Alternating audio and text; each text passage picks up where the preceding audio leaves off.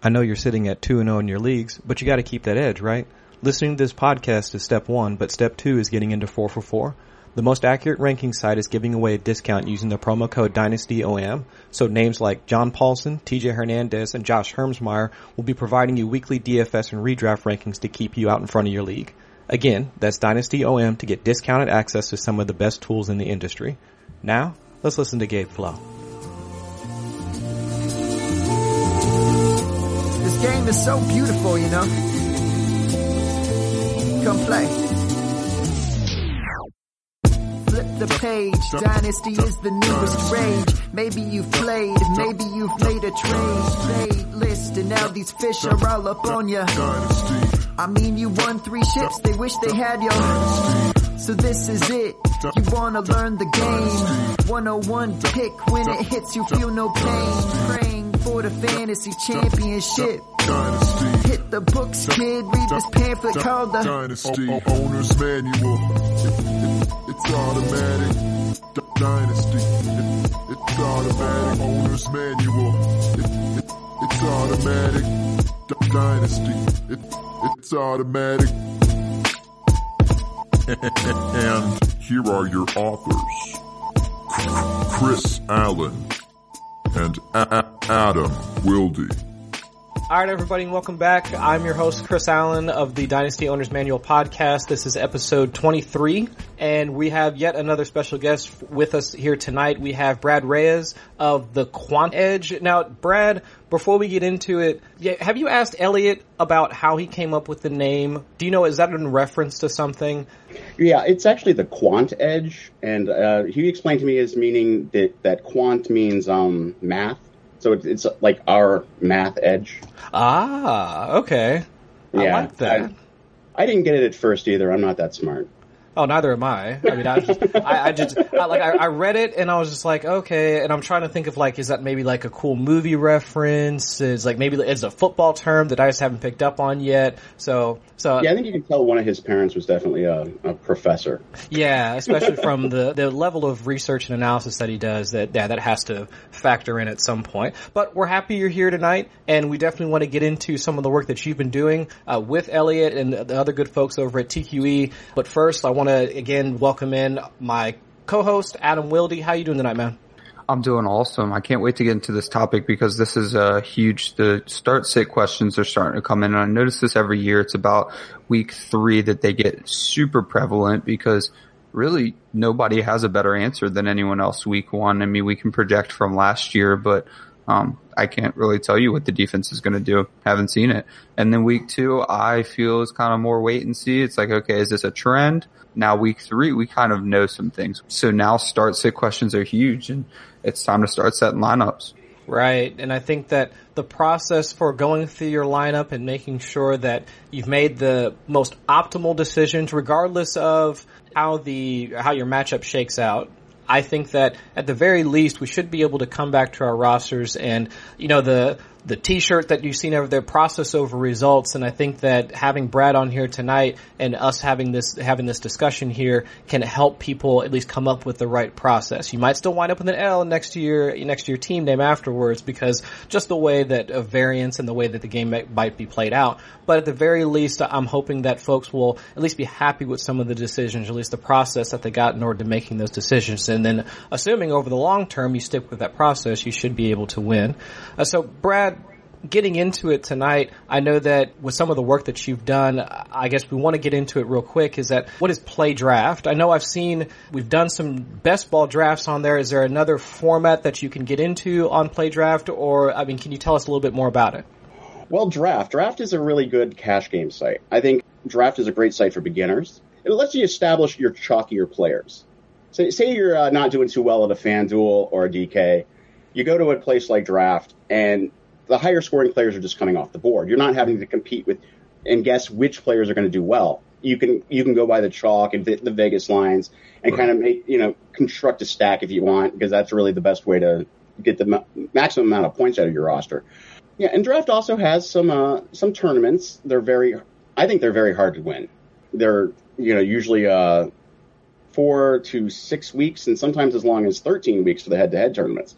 So that can be a little bit hairy, but once you get once you get good at it, you can enter a tournament, get a couple of weeks into it, and bam, you make some money. That's really how the tournaments work for me. I mean, you can win them, but it's a it's a real grind each week. And so you would think it's easy, like, okay, so I just play all the best players. Super simple. It's not so simple because when you're playing all the best players, everybody else has a really great team too. I mean, you're looking at like a team that's got Cam, Kamara, Gurley, Odell Beckham, and Tyreek Hill. And like, yeah, that looks great, but somebody else already has like Patrick Mahomes and Michael Thomas and the Zeke. So it's like every team is stacked. And then you get those weeks like last week, which is Odell Beckham put up three points. And it's like, well, who, it's basically whoever stud doesn't, uh, play Studley is who's going to lose. It's not even so much about winning. It's about not losing in my opinion. So I play as well and I use your rankings off TQE each week. What do you use to go about creating those rankings? Well, the first two things I establish my uh, rankings with is the Vegas lines and possible projections. And then from there, I decide what my uh, stacks are going to be this week. Because stacks are probably the, the best way to get the biggest score on draft. Um, another thing to consider is actual independent matchups. Um, how ma- wide receivers match up to the backfield that they're going to be facing is an enormous issue. Also, game script running backs on teams that are going to be playing from behind. I generally like a, a passing running back. I mean, a, a receiving running back. And then uh, if a team looks like it's going to be uh, playing from ahead, of course you want you just want to go ahead and get the, the one and two down back that's going to rack up those cheap yards. And then another thing I actually use is I go into drafts against other pros and um, very sharp players that I know have built up a relationship with over the years, and I see what they're drafting early on and kind of get an idea of where their money's going. So once you get my idea plus other people's ideas, it's a, it's almost like draft allows you to, to play against some really good players. So mm-hmm. you can get better a lot quicker. So like like with me, I've been playing DFS for about two years. I got really good in draft, and I got to where I could actually teach other pros how to play draft. So it, there's a lot of skill on draft. That's one of the things I love about draft.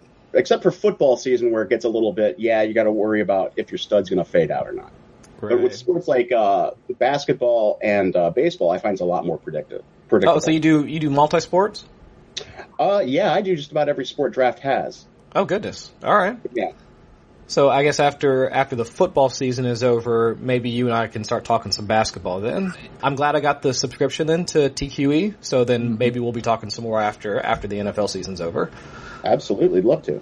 All right. So getting back into how you make your, how you get into your, your rankings and whatnot, one of the things that I noticed that you discussed was looking at the Vegas lines. And I know regardless of how folks may feel in terms of how predictive Vegas lines can be in terms of how the game will go, do you have, uh, I guess, a, a method or is it, do you go by your gut in terms of making a stance on how a game will go? So if you were to look at a Vegas line and say that, well, this game is only projected for maybe 44, 45 points, team is favored by let's say maybe three, so their implied team total is somewhere in the mid 20s, but do you go further to say that this is the team between the two in, the, in this particular contest that you want to take your players from? So, for example, I believe uh, this weekend it's the Giants versus the Texans. I want to say that's a fairly low game total, if I'm not mistaken, 43, 44 points, somewhere in there. So, but I, am assuming that most folks are going to want to play uh, Deshaun Watson, Will Fuller, uh, maybe Lamar Miller, depending on uh, price, you know, pricing, and it, even if it's just redraft, they want to p- have those players in. So, do you have a method for making a stance on some of the games that you might not have a lot of people that, or it's not as popular as, let's say, uh, who else is playing this weekend? Atlanta, New Orleans, the Detroit game, uh, the San Francisco game. So do you have a stance for looking at some of those other games that folks might not be, might not find as popular? Yeah, the New York versus Houston game is very interesting to me because it's very, it's an implied 42 point line. I don't really see Eli helping, uh, Odell very much in that. So I'm really, if I'm going to look at that game, I'm looking more at the Texans. But at this rate, I'm kind of avoiding that game because I really don't trust the teams involved. I think the Texans could provide a better defensive front against Eli. I don't think Eli gets rid of the ball fast enough. I don't think he's really that great of a quarterback at this point. I think they need to move on from Eli. but they're not. So you're stuck with them. And since that's a quarterback I don't really trust, I'm not going to really rank their rank their players that high. I like I like uh, Barkley a little bit more in this because, well, he's the only player that doesn't really rely on Eli to get on the ball. on the Giants. so I like his ability to get touches. I like his ability to, to suck up pass attempts, but really, I just don't see him bursting out with Eli in the backfield as his quarterback. So if I'm understanding it correctly, I mean, if you were to then take that take that process that you just laid out for that game and apply it to mm-hmm. almost any game, it's less about, I mean, while the game script might be important, it's more about the surrounding talent, the players involved, and then maybe the, uh, the defense and like in the possible defensive matchup that might be coming in there. So all of those things, I guess, are what you're using in order to say, yeah, I think I might want to dabble in this game and maybe pick up a few pieces. Or as you just mentioned, it could be. I mean, if Vegas is already projecting it to have a low, uh, have a lower total than some of the rest of the games on the slate, it might be something that you might want to avoid unless you want to take a deep shot in a GPP or something, something like that. Is that what I'm hearing correctly? Yeah, that's what you're hearing correctly. Um, with draft, I mean, you're only taking five players. Right. So with that, it's like with five players, if stacking one game is generally enough because you're going to need one player that's going to not be. You can't have all of your players in the same game. But you want upside but, on upside on upside. Right. So I want I want to look at the what the stacks are going to be first, and then like any loose players. Like uh, players are going to go off individually in a, in a game that aren't stack rel- uh, aren't really stack reliant, like Todd Gurley.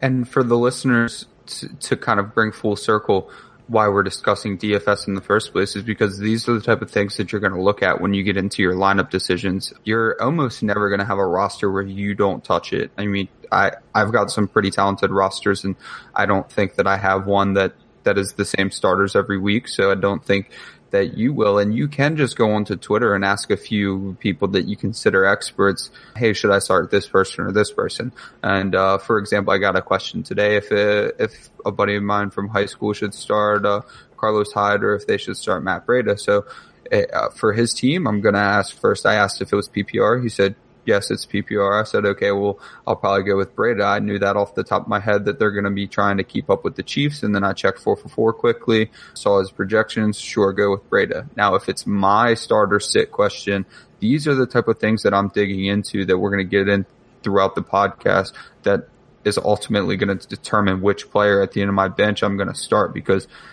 that's the difference between a win and a loss. I can tell you I chart every win and loss and point totals on Excel after every week. And this past week I had five games within five points. If I made a better decision at the end of my roster, um, I could be looking at five wins. So that's why things like this matter. So back in reference to your rankings, Brad, uh, this week you, you have Keenan Allen ranked relatively high. Uh, he's got a tough matchup against the Rams, Aqib Talib, Marcus Peters. What stands out to you about a specific player that essentially makes them matchup proof? Well, what stands out against the player that makes them matchup proof um, comes down to like there's some receivers that are just going to be good with slant routes and are just going to just going to get open no matter what. Um, they almost always. See, I think that uh, Keenan Allen's a very tough play this week, but he does have some upside in terms of his catching ability and the ability for like Melvin Gordon to maybe bring some heat out of the backfield and in the passing game. So that could uh, that could let uh, Keenan Allen see like you know one one man coverage instead of being double covered. And there's not a lot of times that I would see Keenan Allen on my bench. So you're going to find that you have these guys that you're not going to bench them because they're they could absolutely bury you if you bench them. So that's kind of what I wanted to touch on. Is just that you do have those guys where it's like don't get too cute. If you're benching Keenan Allen for somebody, let's say, let's say Brandin Cooks. Brandin Cooks has looked good throughout the first two games. But if you're benching Keenan Allen for Brandin Cooks on the other side of the field, we know historically that Brandin Cooks is not the consistent receiver that Keenan Allen is. So if that's your last decision on your roster, you may want to take a stance and keep Keenan in there instead of digging in too much because there's a much better chance you get burned by Brandin Cooks than Keenan Allen. So that's definitely something that has to come into account. I, I do get those questions as well. Should I bench Keenan Allen or Antonio Brown or whoever because they do have those very, very tough matchups. And we're not going to lie and say that Aqib Talib is not a very, very tough matchup, but you just have those players that you don't bench. And we also see more and more in the league now, these players are moving around and these corners are staying where they're at. Maybe they get them into the slot a little bit more. That's another thing that you're looking at. Right. And I think that that brings me to my question is that once we start talking about uh, some of the players that we picked up in the first and second rounds, uh, like the Keenan Allens, who has a poor matchup this week, David Johnson, who has an, a, a poor matchup this week, although I don't really think the matchup would change much, at least in terms of our outlook for David Johnson at this point. But for some of those players that we've drafted in the first few rounds that we consider to be studs, and we hear, uh, we see on Twitter, you hear on podcasts sometimes from from some analysts. I mean, they're always they're always uh, condoning a start your studs, and Brad, is that something that you would consider to be a solid process, or do you think that there's more to it when it comes to having to put in those players that we did spend that first, second, third round draft equity for, and despite the fact they might have a bad matchup, I mean, should we just go ahead and play them anyway, or what is your process for determining whether or not they are start worthy? Well, in uh, gee, in terms of uh, the start sit question, yeah, I'm about eighty percent use your studs, but man, I got to look at the matchups. Like DJ is terrible this week. I mm-hmm. mean, and he does get a tired Bears defense, right? But he gets a stud Bears defense that could stop him even I think if they're taking a nap. Right. it's just too much there. He's not seeing enough of the passing game, so it's impossible to really to tell people to start unless you got somebody who's just only projected for three or four points. I mean, if your bench is really thin, then yeah, start your studs. But if you've done pretty well with your bench and you've picked up some guys that are hot later on, early on this year, like maybe even a Breida, I'd, I'd consider starting them over them. Now, David Johnson poses a great question for our listeners, and this is where it gets a little murky. David Johnson was some people's first overall pick. I probably would have still taken Todd Gurley, but he's my RB2 in Dynasty, and I would have taken him at the second spot in redraft as well had I had that position. And now you've had two very, very bad weeks um, from David Johnson, and in his defense, mostly the offense, but we don't care about that in in fantasy. I'm not going to feel sorry for David Johnson and start him, um, even though I do feel sorry for him in real life. That's where start your studs gets sticky because if we're eight weeks and DJ still hasn't done anything, but you're sticking with the start your studs mantra, you're going to be in a tough position. Is, is do you you have anything to add on? Uh, how how long does a stud get stuck in your lineup before he gets the boot? Uh, we can also use Amari Cooper from last year. Um, I I give a stud about three weeks if I'm stuck on that strategy. But like I said with David Johnson, this I'm not stuck on that strategy. I didn't start him last week on in in my uh, family leagues because I just I didn't see anything coming out. Of it. Now, if it were week one and David Johnson was playing the Bears, how would you feel? So you don't have any information on how the season's going to go. Think back to how you felt about David Johnson before the season. Would you have any consideration of benching David Johnson? Oh, week one with right. not knowing what this. No, I, I, would have been. I would have gone with him instantly. I mean, it seemed like a star. Okay, awesome. So point, just yeah, he was in my top three uh, running backs all all uh, drafting season for uh, best balls. so basically what we're going to take from this whole thing is that if you've got these players on, on a run, like your Michael Thomas, uh, probably still your Antonio Brown because he's getting that volume. Keep starting them. Keep starting them with confidence. If you've got a guy that's in a shaky situation, there are a lot of variables in David Johnson's situation that would be identified as shaky that's where you start getting into the process that we've been talking about. Other than that, don't stress too much about your studs if you don't have to. I mean, I just see too many people looking for reasons to bench their studs is why I wanted to spend some time on this segment. Yeah, and I, one thing to add though, and I guess it's just this is more of a question than than a comment, and uh, take this for, and we can we might be able to run with this for a little bit. Is that when it comes to when we say start your studs, and this is let's say we're in week four, week five, and after uh, Coach Wilks already came out and said that he was going to try and use David Johnson out of the slot, still not getting it done. And you're looking at teams that draft him in the first round, they're sitting at two and three, one and four, on the cusp of pretty much losing their season. I mean, at that point, are are those studs still studs? I mean, are are they really still studs from a, from a fantasy perspective? We might we might understand that the talent is still there, but in reality we were evaluating them as studs because it was talent plus situation. So if you take away the situation and you're just left with the raw talent, I mean, are are those players still considered studs, and do we have to start them? And I, and I don't I don't know if I don't know if that's a, a yes or no, but at least to me, if we have so much data in front of us that tells us that, uh, I mean, God forbid, I really hope this doesn't turn out to be the case, but let's say that I don't know, Phillip Lindsay is now outscoring David Johnson on a weekly basis, and we're five weeks into the season. Is David Johnson still a stud? And I, I am inclined to say no.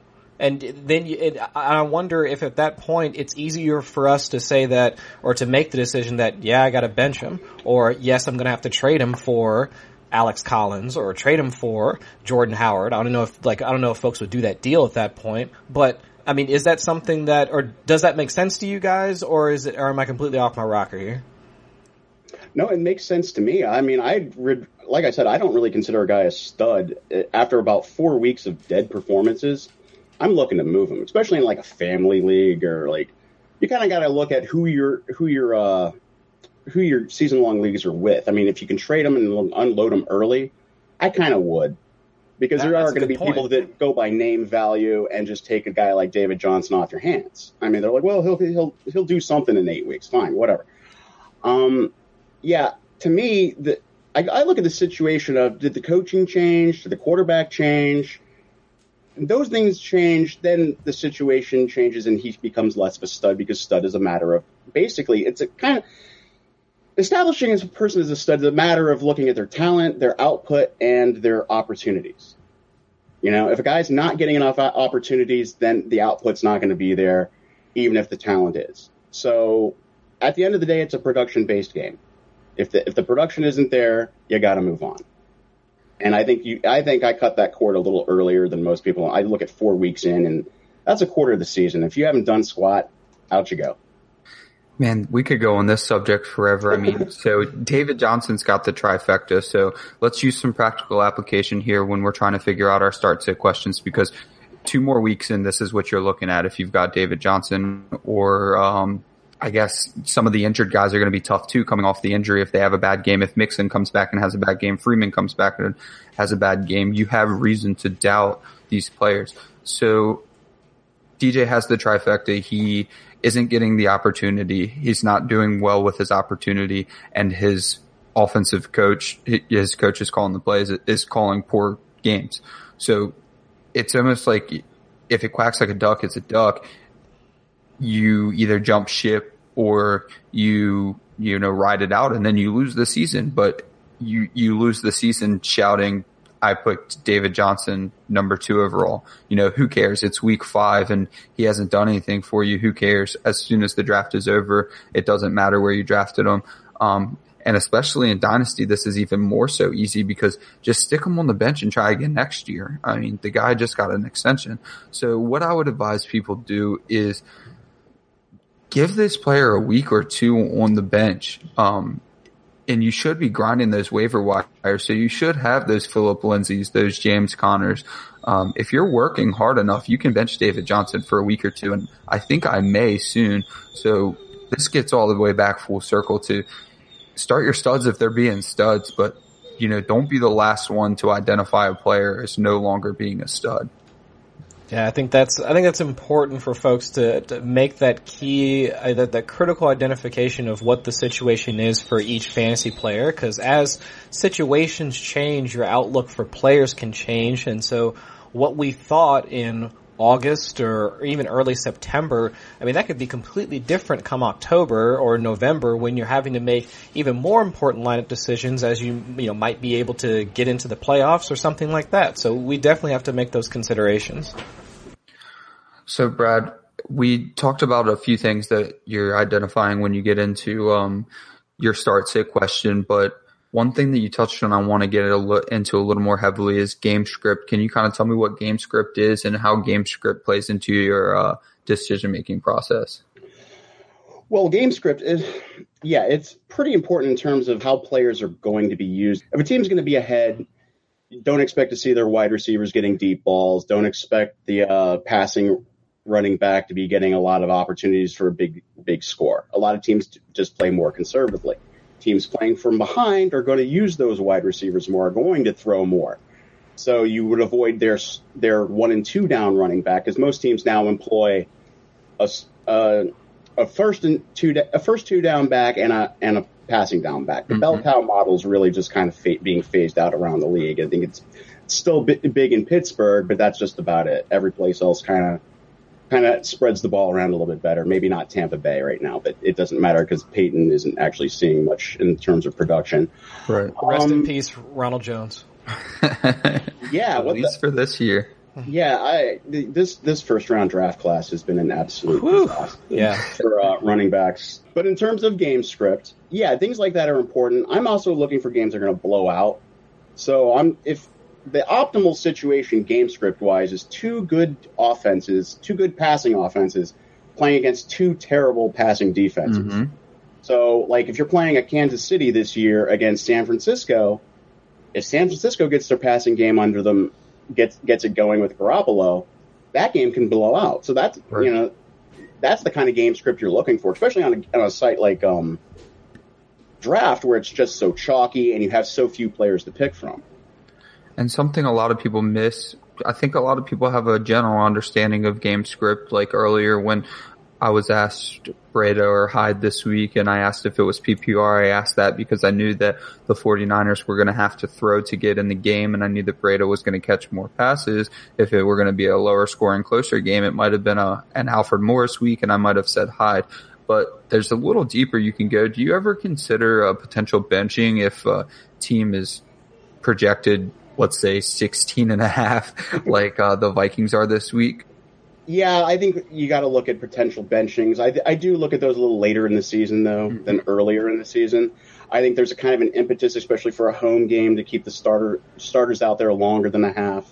Sure, um, that makes sense. You, know, you, do have to keep the home. And now, if it's a road game in Buffalo, mm-hmm. I would expect to see maybe about two quarters of uh, the starters from the Vikings, and then just nothing but backups the last two last two quarters. But this rate, I think you you might get sat the fourth quarter, but not the entire half. And against the Bills, there's a lot of potential there for Cousins to even even in really half a game to, to rack up a 40 point in a performance for a quarterback. See, the thing that worries me though is what happens if those are two short Latavius Murray touchdowns and then like a, a special teams touchdown. It's like 21 nothing complete one slot and then he's out of the game. That oh, everybody's just going to tilt off the face of the earth. Because Kirk Cousins is projected to so many points and I could just see so many scenarios where he's just like worrying about what he's getting for dinner after the game during halftime. Yep, he's going to yeah. throw for like 250 and like one touchdown and then the rest are going to be rushing touchdowns. I, I'm not advising everyone bench Kirk Cousins, and you're going to hear this later in the week, anyways. But that that might be too cute, but it is something to consider in games that are significant blowouts. Just another thing to add to your uh, arsenal.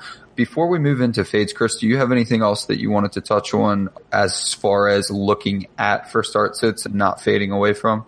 No, I think, but the only thing that, uh, if I'm understanding correctly from everything that we've discussed so far, is that when it comes to making your start sit decisions, is that we look for the, the trifecta, like you just mentioned a bit ago, Adam, and like I think Brad, you mentioned as well, as the, the talent of the player, the situation that they're in, and then the opportunity that they might be getting themselves into this weekend. So like targets and touches, talent. I mean, the intersection of all of those things is really what drives fantasy value. So if you're able to identify any particular player and okay, well, if they're not the quote unquote studs, well, what can we rely on? Like, do we know that they have the talent? Do we know that they might have the volume of the targets and touches coming their way?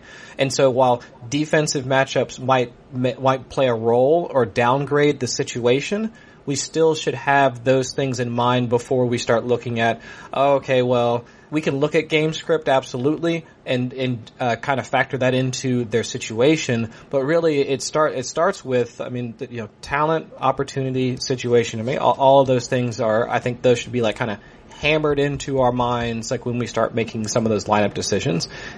Now, Brad, we've talked about all the things that we can look at whenever you get to the bottom of your bench and you're submitting that lineup and you have to decide between three guys. What kind of information are you fading and making sure that you do not pay attention to when you're making this difficult decision?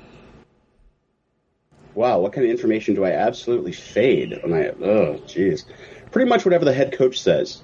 oh, yes. Thank oh, goodness gosh, you said yeah. that, coach speak. that that would be the number one thing I fade because I I don't trust any. Look, I think we all got suckered into Royce Freeman being the stud back for uh, Denver. Yeah, and we're looking yeah. at Phillip Lindsay. But the fact is, we all went on good information. It was from the coaches. It was from the local press in Denver. We're a very, you know, plugged in bunch of people, Right. you know, and we, nobody was saying that Phillip Lindsay was going to come out and be the stud running back back in July. Well, they're still saying th- this even goes more to your point. Sorry to interrupt. Is that No. um, Phillip Lindsay is still Vance Joseph is still saying that Phillip Lindsay will not be the starter, even though he is significantly outproducing Royce Freeman on similar touches. And you brought up the best example you possibly could have because Vance Joseph can say whatever he wants, but we've seen in the past him misuse running backs over and over. I uh, I said on a on a previous podcast, I think it was last week actually, that Vance Joseph will sign the hot dog stand guy outside of the stadium and give him 20 touches. He does not care. But like you said, some people fed into the coach speak and I think, I don't know that I listened to the coach speak so much as I just liked Royce Freeman in, in the process. And to be honest, once the season starts, that didn't really matter. If Phillip Lindsay's going to outplay him, he's going to outplay him. Um, Coach Speak was a great example. Do you have any other things that you want to try to avoid when you're making these decisions? Well, I kind of look at a lot of different variables. I would say that Coach Speak's the biggest one that I do fade. Um, man, I I have a hard time. There's a lot of uh, local news people that sometimes get the story wrong. Um, that goes back to more or less Coach Speak, though. There's statistically, there's not too much I fade. I mean, I want to look at everything, but you know, there's also the possibility that I might miss something. So I don't want to. I don't want to be too smart and take too much off the board. Sure, and you don't want to miss too much data. I definitely with you on that. I'll say one thing that you might actually want to fade is kind of fantasy points per game.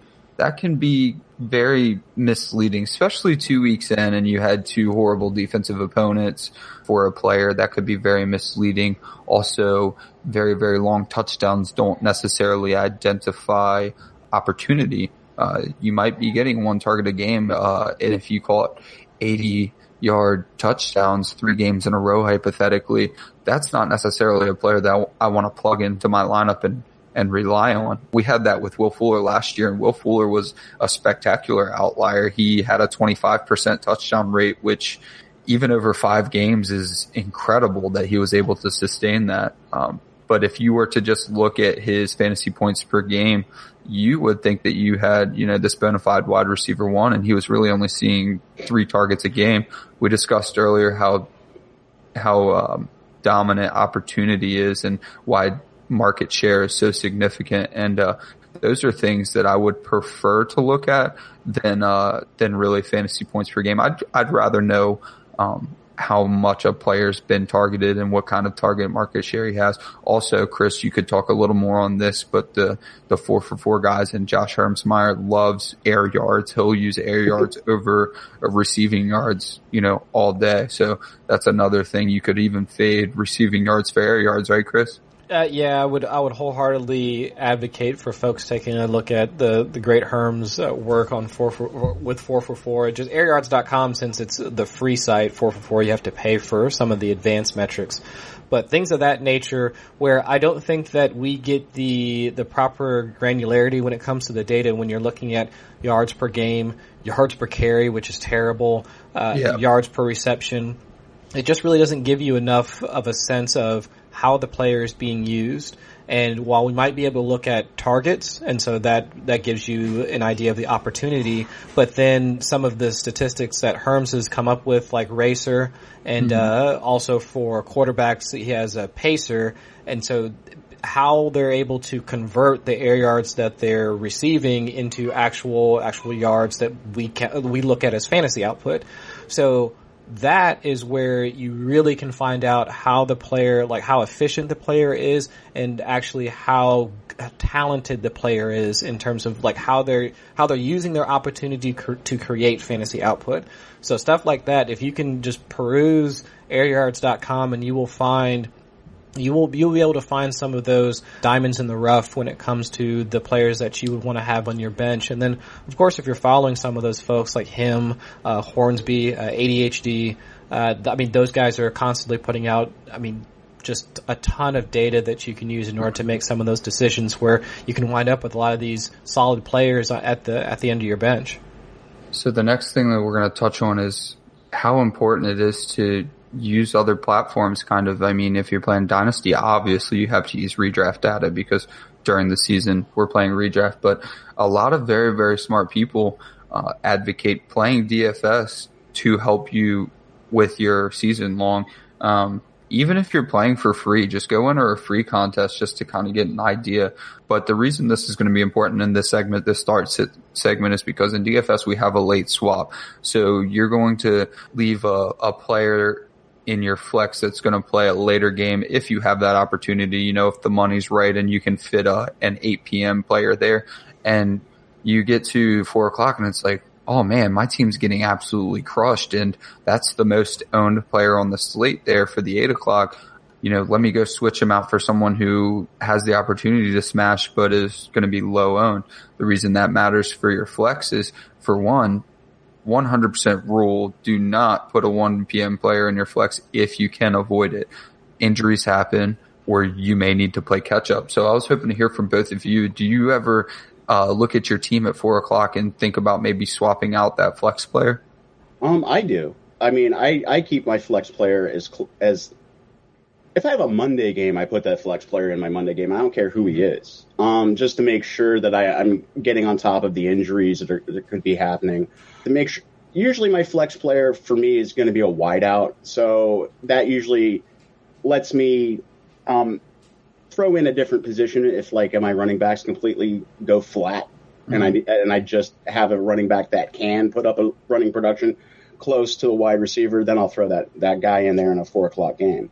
But yeah, that's a pretty important consideration, and certainly a kind of a rule of thumb for my for my money in terms of fantasy football on a on a season long basis and I'll echo Brad's uh, sentiments as well. I think that is the the best process when it comes to putting together your roster is making sure that you have that leverage by placing any of the early player games and, and not putting them in, into your flex spot so you have that flexibility with your roster in order to make those moves if you do feel that you know it's it's midway through the 1 p.m. games and you're still you're only sitting at maybe 50, 60 points or something like that and you're having to sweat then it's like, okay, well, I need something that has some punch to it. And so you, you can, at least, it might not be the thing that wins you your week, but at the very least, I think it's solid process to at least put yourself in a position where if that player hits, you can win. So I, yeah, I wholeheartedly agree with that.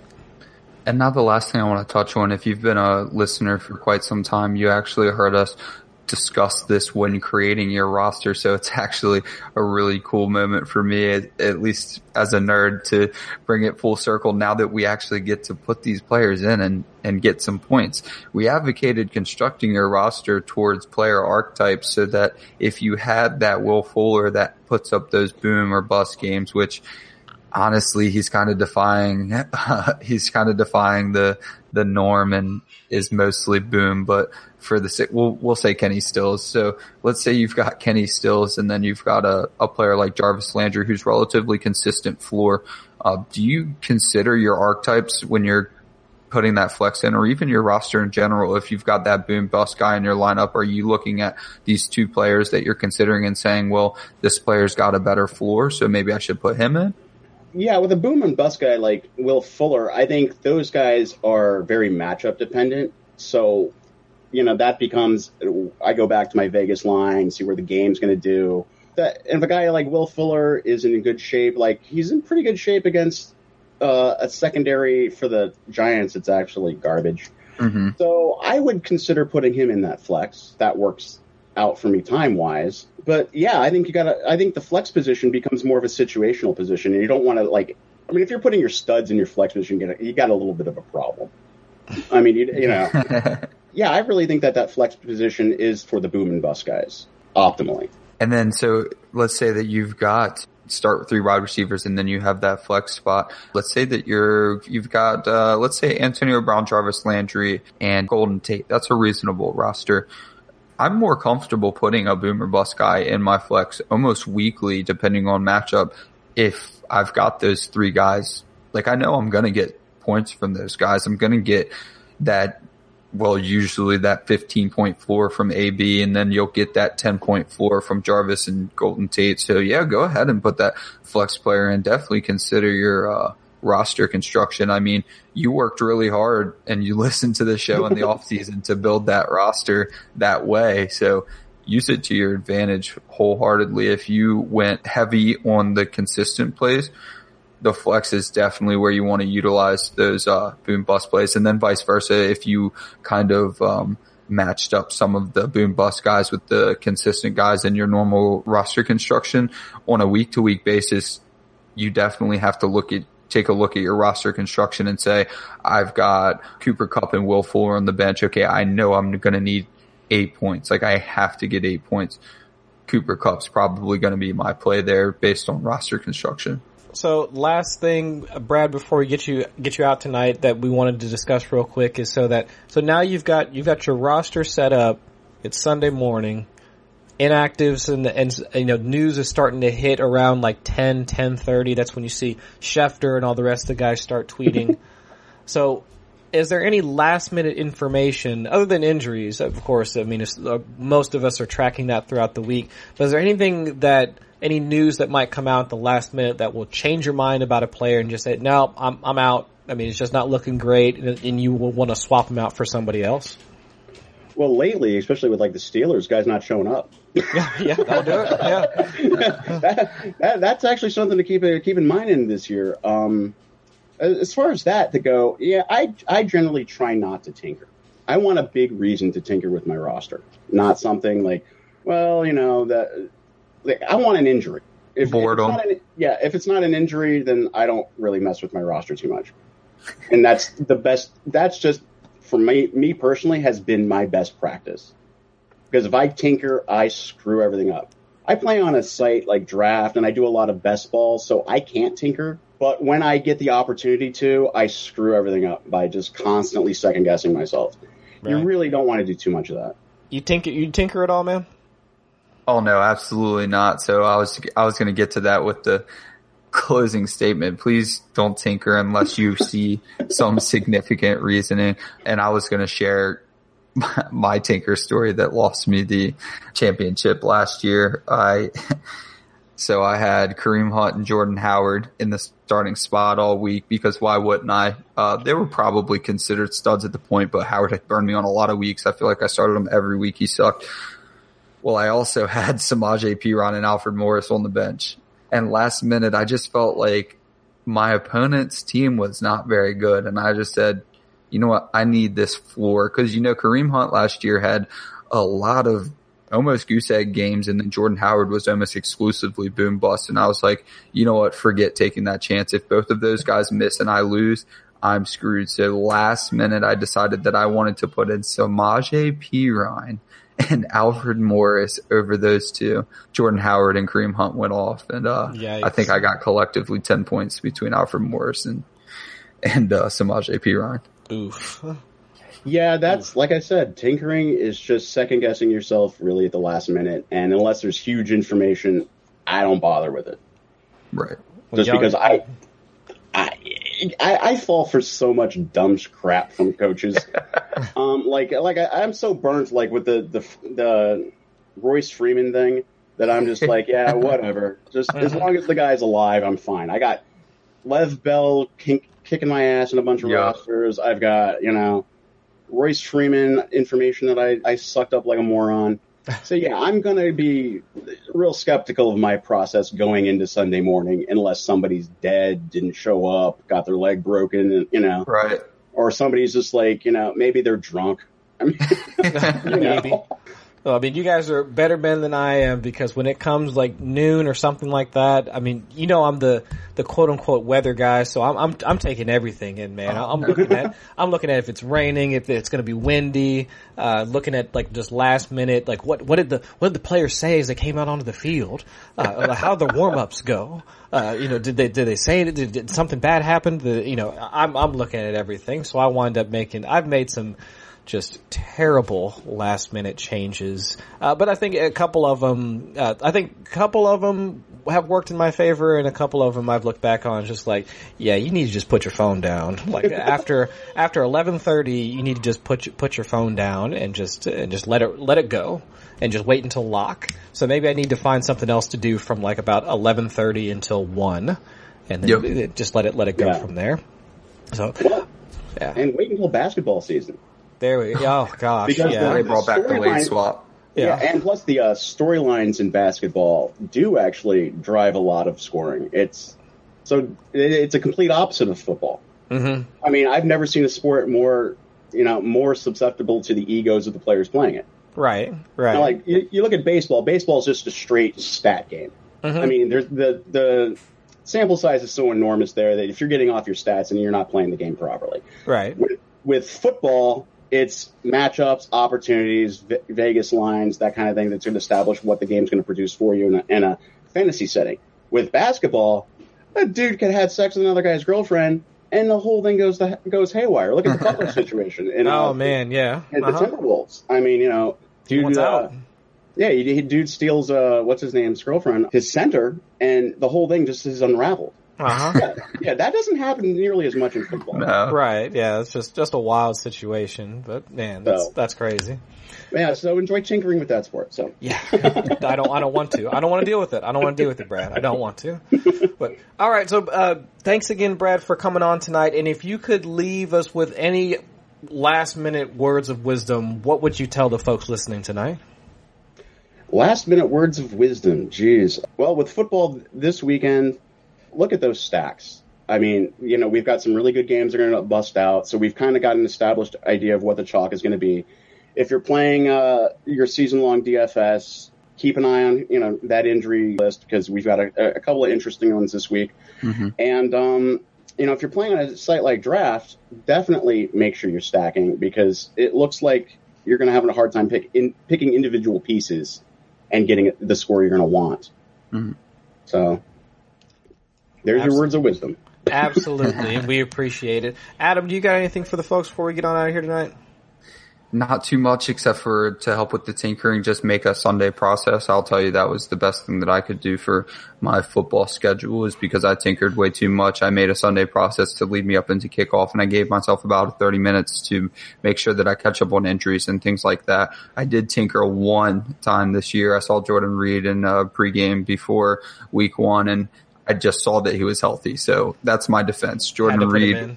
Jordan Reed was not dead, therefore I could start him, but I could not confirm before pregame that he was not dead. um, but we appreciate you listening. As always, you can subscribe on YouTube at Dynasty Pregame. You can follow me at DHH underscore Adam. Please give the Twitter handle a follow at Dynasty Manual. And then also we're going to start reading the rate and reviews on, uh, on the show. So if you'd like to send us a, a rate, we would greatly appreciate that. We appreciate you guys listening. One hundred percent. And Brad, uh, where can the folks find your work? And if they wanted to uh, hit you up on Twitter, how could they get a hold of you? Well, you can find my work at the, the Quant Edge, uh, TQE. Um, you get a promo code TQE69. You can sign up for, uh, you get 10 bucks off the first month. And um, you can find me at Mean Mr. Mode on Twitter, and I'll be happy to answer any of your questions on Twitter. Excellent, excellent. And I'm going to have plenty, or at least enough, to fill up my time from 11:30 until one o'clock. So I go. will, I will try and plan that out. All right. And I'm your host, Chris Allen. You can find me on Twitter at Chris Allen FFWX. And we thank you guys for coming out, and we'll catch you guys next week. the game. 101 pick when it hits you feel no pain. For the fantasy championship. Dynasty. Hit the books, kid. Read this pamphlet called the Dynasty. O- o- owner's manual. It- it- it's automatic. D- Dynasty. It- it's automatic. Owner's manual. It- it- it's automatic. D- Dynasty. It- it's automatic.